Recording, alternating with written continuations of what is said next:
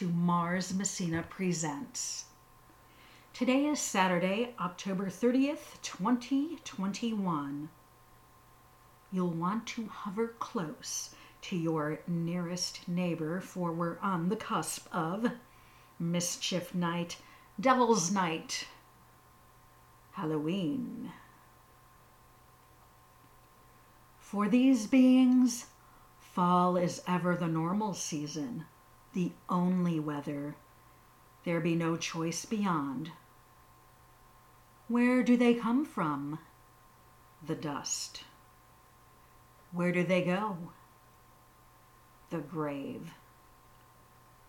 Does blood stir in their veins? No.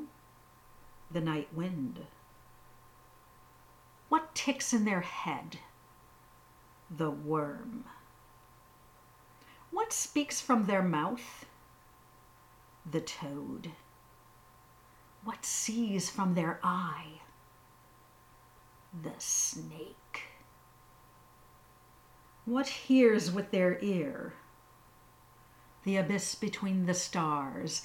They sift the human storm for souls eat flesh for reason, fill tombs with sinners. They frenzy forth. Such are the autumn people. Today's episode is the final resting place for our Pleasant Scream series. Episode 30 is a powwow around the bonfire, a blessing of the sheaves, a watching of the moon racing between spectral clouds, listening to whispers among the falling leaves, and a telling of the tales of spirits who demand recognition and obeisance. Gird up your loins and gather your courage as we introduce a stately visitor into our hallowed company for a reading of the narrative poem the Raven. Once upon a midnight dreary, while I pondered, weak and weary, over many a quaint and curious volume of forgotten lore. While I nodded, nearly napping, suddenly there came a tapping, as of someone gently rapping rapping at my chamber door. "'Tis some visitor," I muttered, tapping at my chamber door. "Only this, and nothing more." Ah, distinctly I remember it was in the bleak December, And each separate dying ember wrought its ghost upon the floor. Eagerly I wished the morrow, vainly I had sought to borrow From my book surcease of sorrow sorrow for the lost Lenore, for the rare and radiant maiden whom the angels named Lenore, nameless here forevermore. And the silken, sad, uncertain rustling of each purple curtain thrilled me, filled me with fantastic terrors never felt before so that now, to still the beating of my heart, I stood repeating, "'Tis some visitor entreating entrance at my chamber door, Some late visitor entreating entrance at my chamber door. This it is, and nothing more." Presently my soul grew stronger, hesitating then no longer. "Sir," said I, "or madam. Truly your forgiveness I implore. But the fact is I was napping, and so gently you came rapping, and so faintly you came tapping, tapping at my chamber door, that I scarce was sure I heard you. Here I opened wide the door. Darkness there, and nothing more. Deep into that darkness peering, Long I stood there wondering, fearing, doubting, dreaming dreams no mortal ever dared to dream before. But the silence was unbroken, and the stillness gave no token, and the only word there spoken was the whispered word, Lenore? This I whispered, and an echo murmured back the word, Lenore.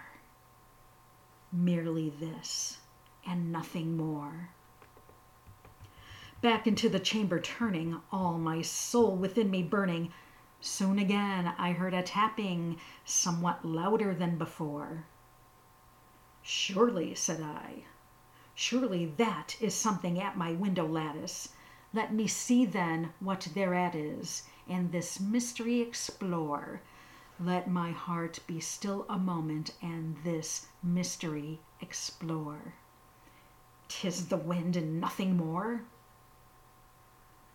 Open here I flung the shutter when, with many a flirt and flutter, in there stepped a stately raven of the saintly days of yore.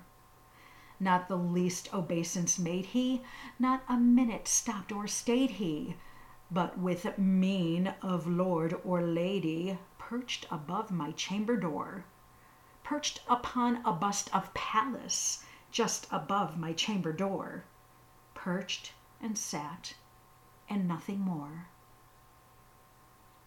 Then this ebony bird beguiling my sad fancy into smiling by the grave and stern decorum of the countenance it wore.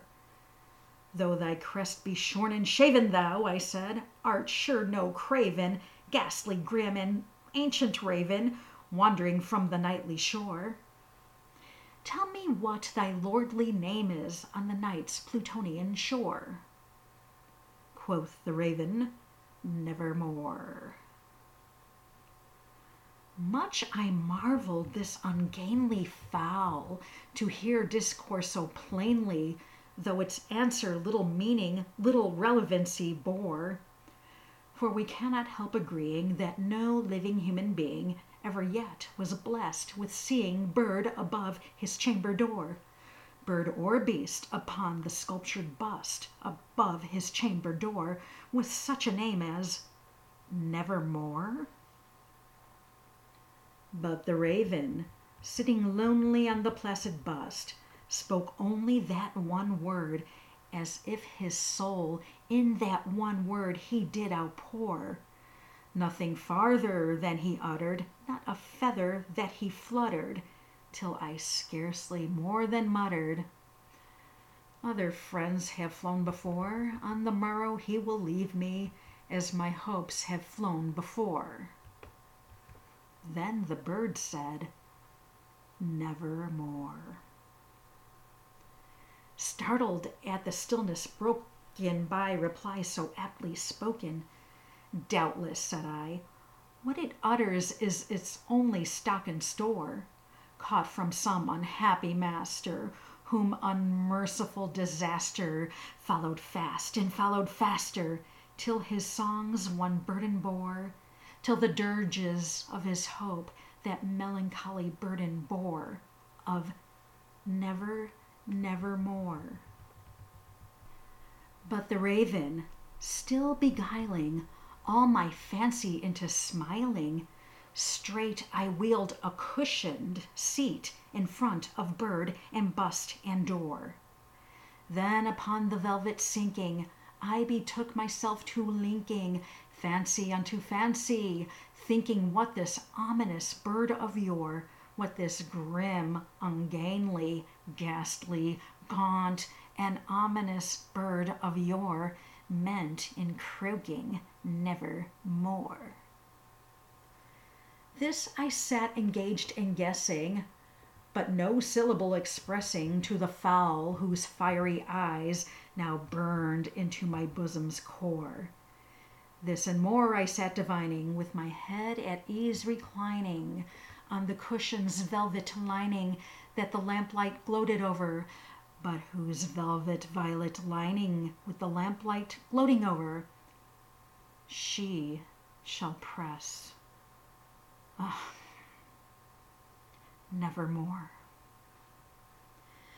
Then methought the air grew denser, perfumed by an unseen censer swung by seraphim whose footfalls tinkled on the tufted floor. Rich, I cried, thy God hath lent thee, by these angels he hath sent thee respite, respite and nepenthe from my memories of Lenore. Quaff, oh, quaff this kind nepenthe and forget the lost Lenore. Quoth the raven, never more.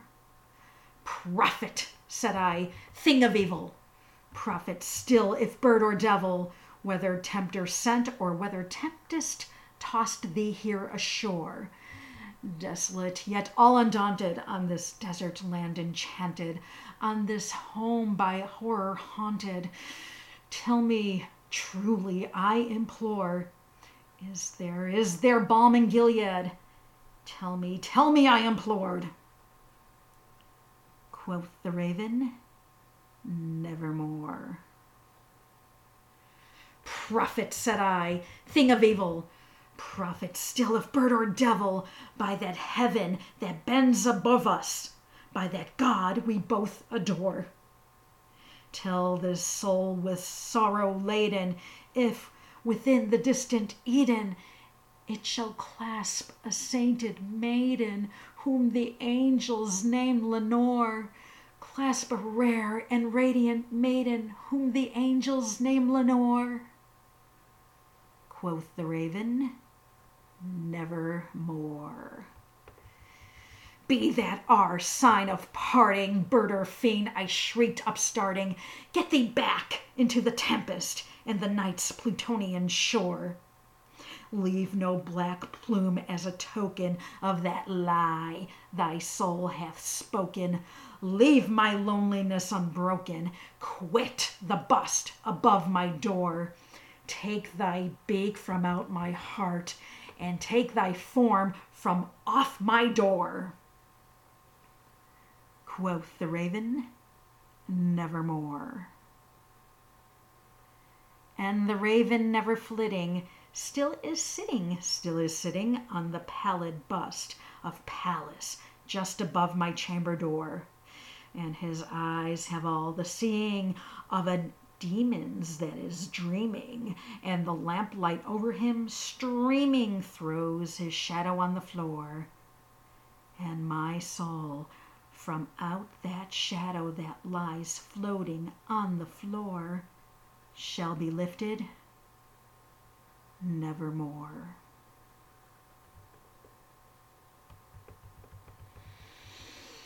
It grows darker.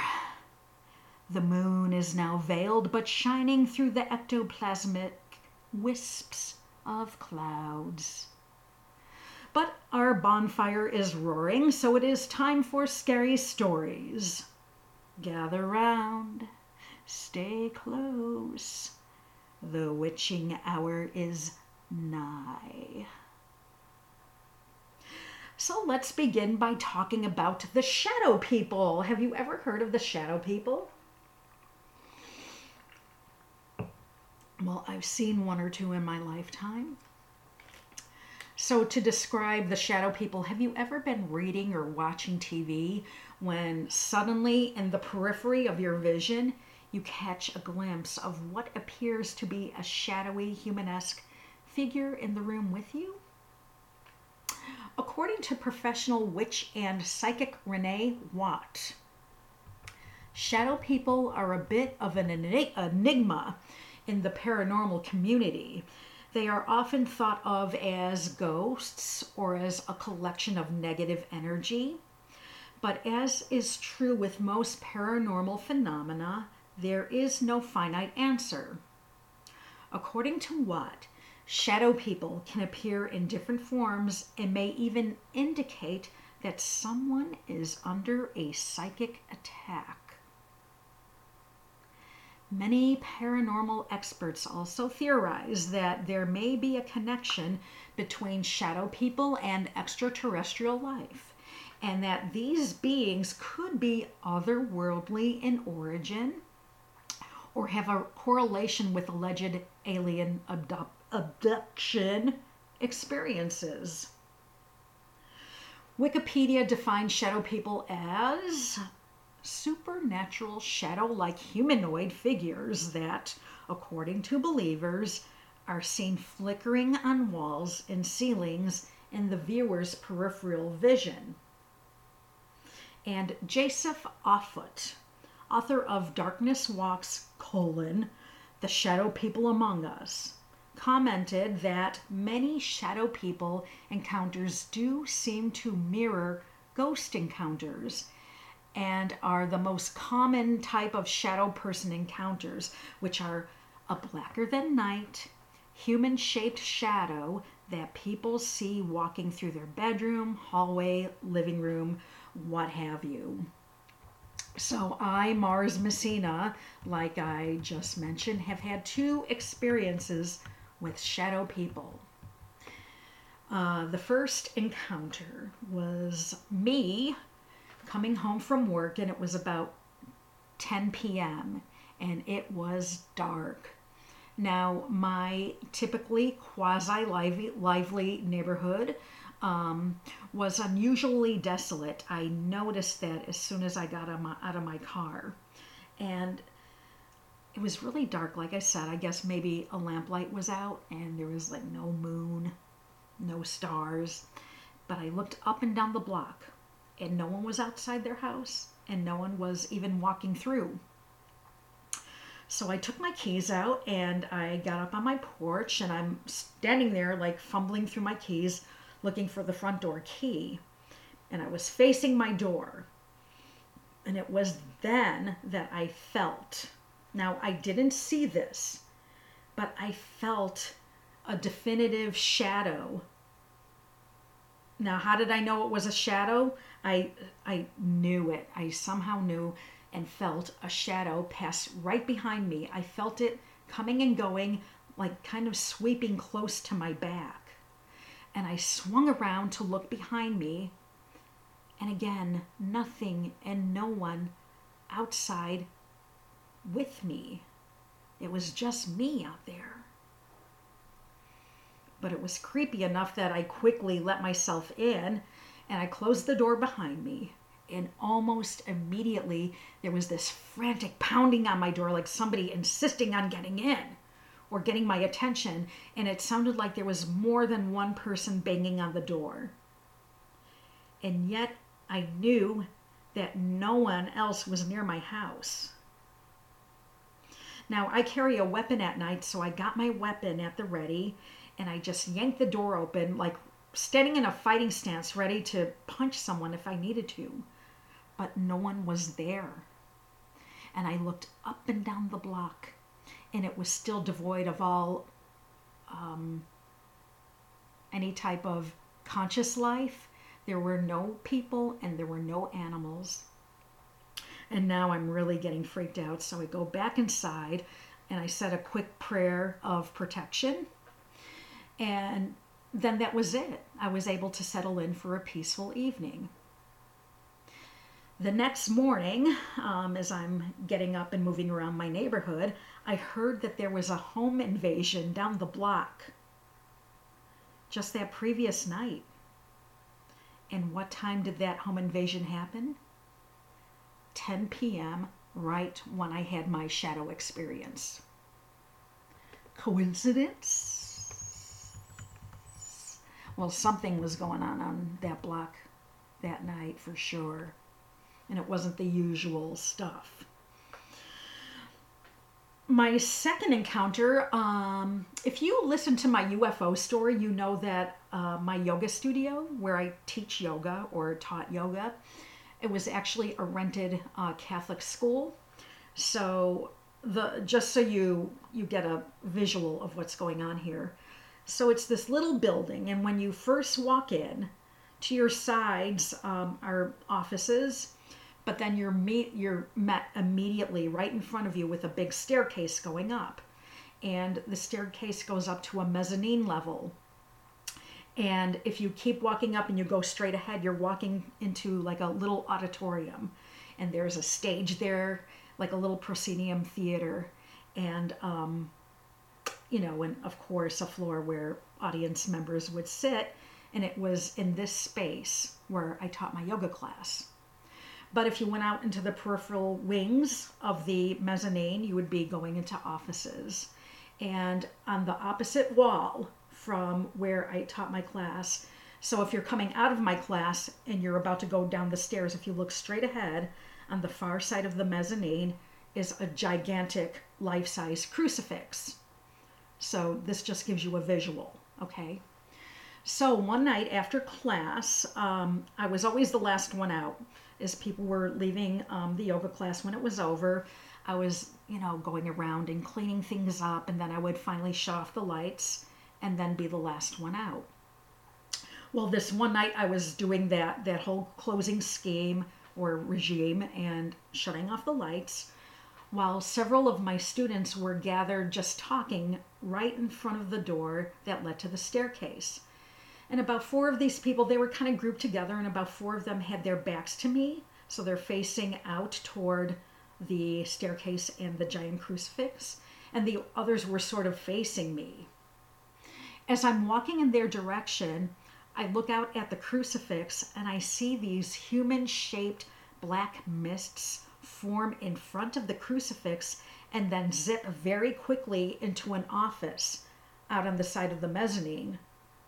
And I just blurted out, Did anyone else see that? And I'm still walking toward the students at this point. Now, the ones with their backs to me who were facing the crucifix, they all pointed and started saying things like, Yes, there were shadows and they were moving and they went into that office. And everyone who saw this, we were basically saying the same thing. And the people who were facing me had no idea what we were talking about. And it was weird. It wasn't scary. Like none of us were freaked out, but we had definitively had seen something paranormal. So, um, the Monsignor actually happened to live across the street. So I was like, you know what? I have to go across the street and tell him what we just saw. So I said, if a couple of you will come with me so this guy doesn't think I'm crazy, so we can tell him what we saw. Um, that might help the situation here. So we went across the street and told the Monsignor what we had seen these shadow people in front of the crucifix and just kind of hanging out on the mezzan- mezzanine level of this little school. And he immediately went over there with incense and holy water and he blessed the entire building. So that instance um, of shadow people, that's probably the one I tell the most because you could write off the first one as my imagination, even though I knew it wasn't. But this one, other people saw the exact same thing and described it in the exact same way. So I don't know how that's explained or written off, except for we saw what we saw. And I think I'll tell one more story here um, so you can get on with your Halloween. And this one, we're going to go back to Mars's teenage years. So I would go to church, and I was one of these kids. Um, yeah, I'd, I'd go to church, but I was more interested in talking with my friends than in actual worshiping. Um, I guess that would be fair to say and I was sitting in the back pew of the church with my friend Lene. And um, so we would be sitting there, and we were mm, 15, 16, somewhere in there, I'm going to say.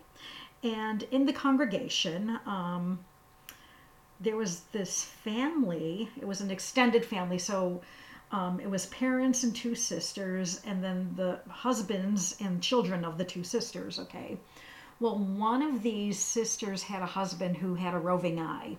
And at the time, this guy's probably about 35 years old. And he would, he wasn't sitting with his family either.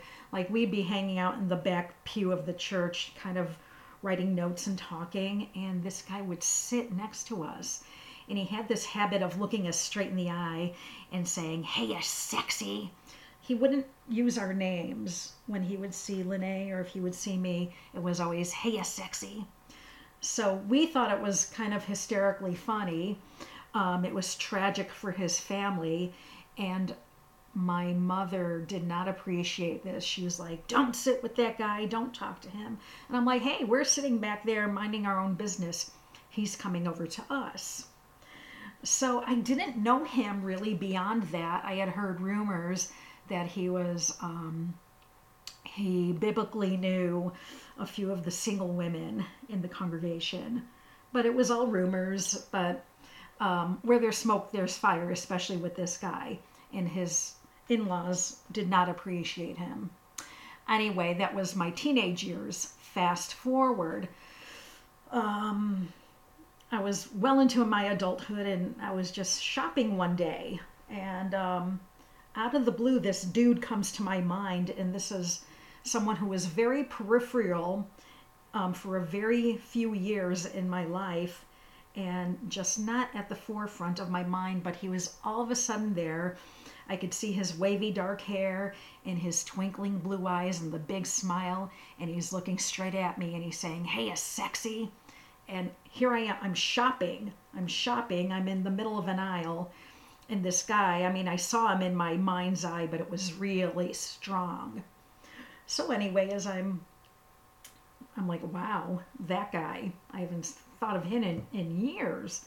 Why did he pop up in my mind? Well, um, as I was shopping, my mother calls me and I take the call.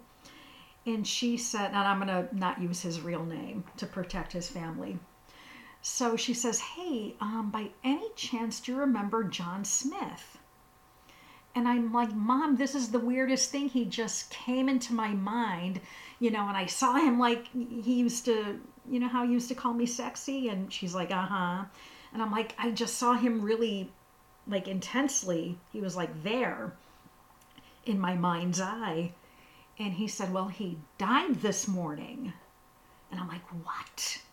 And so apparently, this guy, um, I think it was around Thanksgiving, and he and his wife and their son had gone somewhere uh, for Thanksgiving, and they went. Um, he learned how to fly a, like one of those small craft airplanes, and so he flew them there, and he was going to fly back with them, but a storm hit, and the family said, "Hey, why don't we delay this a day?" And he's like insisting, "No, I've got to get back home." Um, and we have to go now. And so reluctantly, his wife and son got into the plane with him, and he freaking flew right into the storm, and they crashed, and everyone died. And it had just happened that morning. And I'm like, of all people, man, you're going to come back and say goodbye to me? Okay, to round out our bonfire Halloween classic, I'm going to uh, talk to you or discuss or otherwise warn you about crimes that could get you accused of being a witch. Now, in the next week or so, I'm going to talk about the Salem witch trials. So, this is kind of gearing up not only for Halloween, but for that podcast. So, what are some of the things that got people accused of being a witch?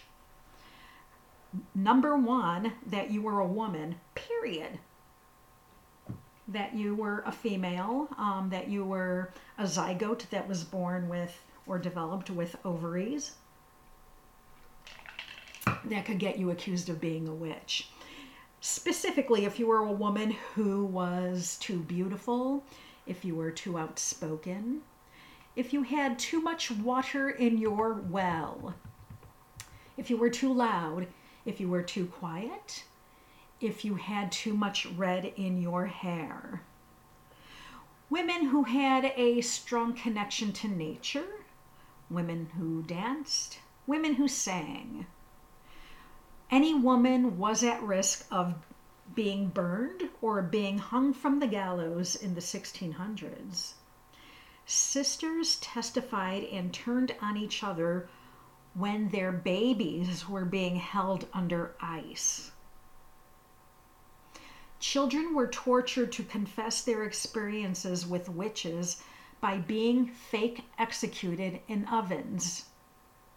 Women were held under water, and if they could float, they were guilty and executed. If they sank and drowned, they were innocent.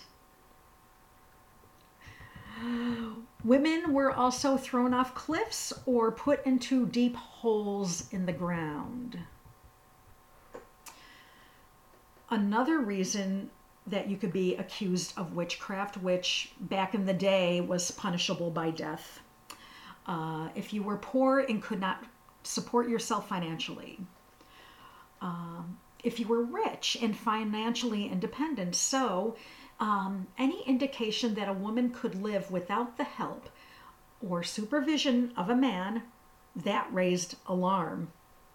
Between 1620 and 1725, women without brothers or sons to share their inheritance comprised 89% of the women executed for witchcraft in New England. If you have one or more female friends, uh, that could get you accused. So, a group of women congregating without a male chaperone was deemed a coven meeting to worship the devil. If you had an argument with one or more of your female friends, that could get you accused.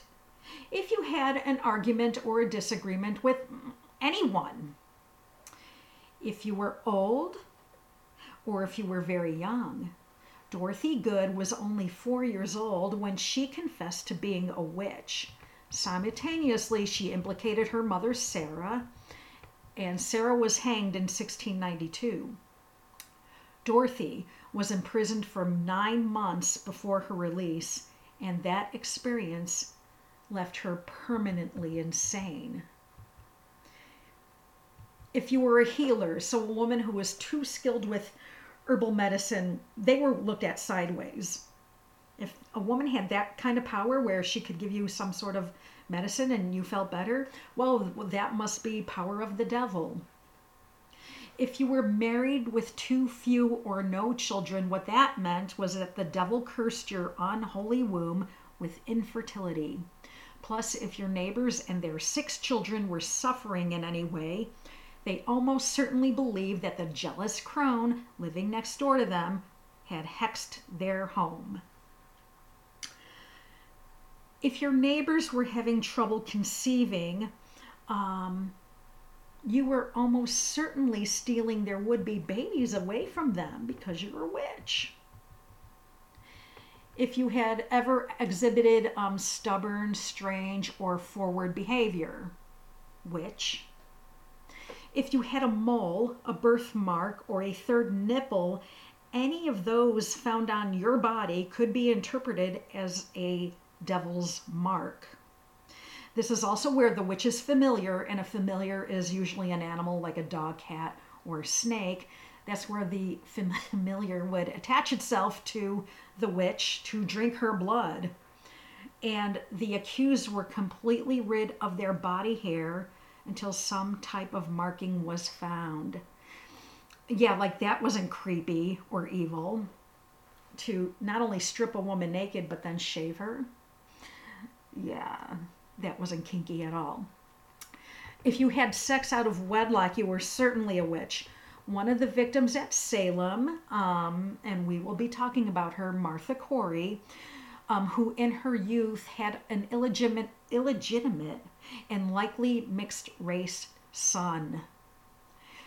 She'd eventually marry twice, the second time to Giles Corey, who himself was noted a, as a scandalous person in his former time.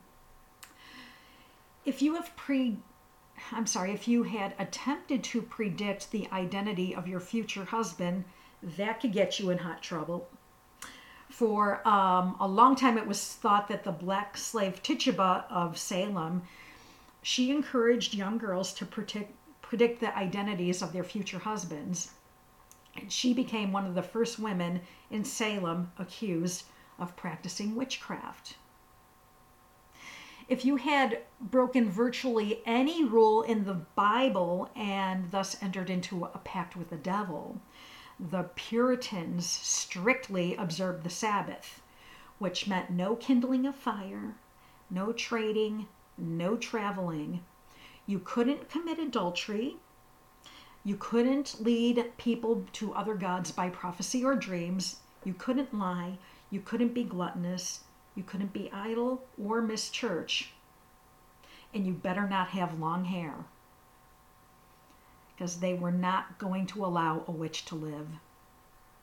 Well, sacred souls, I am apparently a candidate for being guilty of practicing witchcraft. And I assume so are you. Takes one to know one, right? We are hellbound and will likely be hanged, burned, or left to rot in a filthy prison until we die. And the dark shadows will cloak us in their wretched eternal embrace. But there's always next week.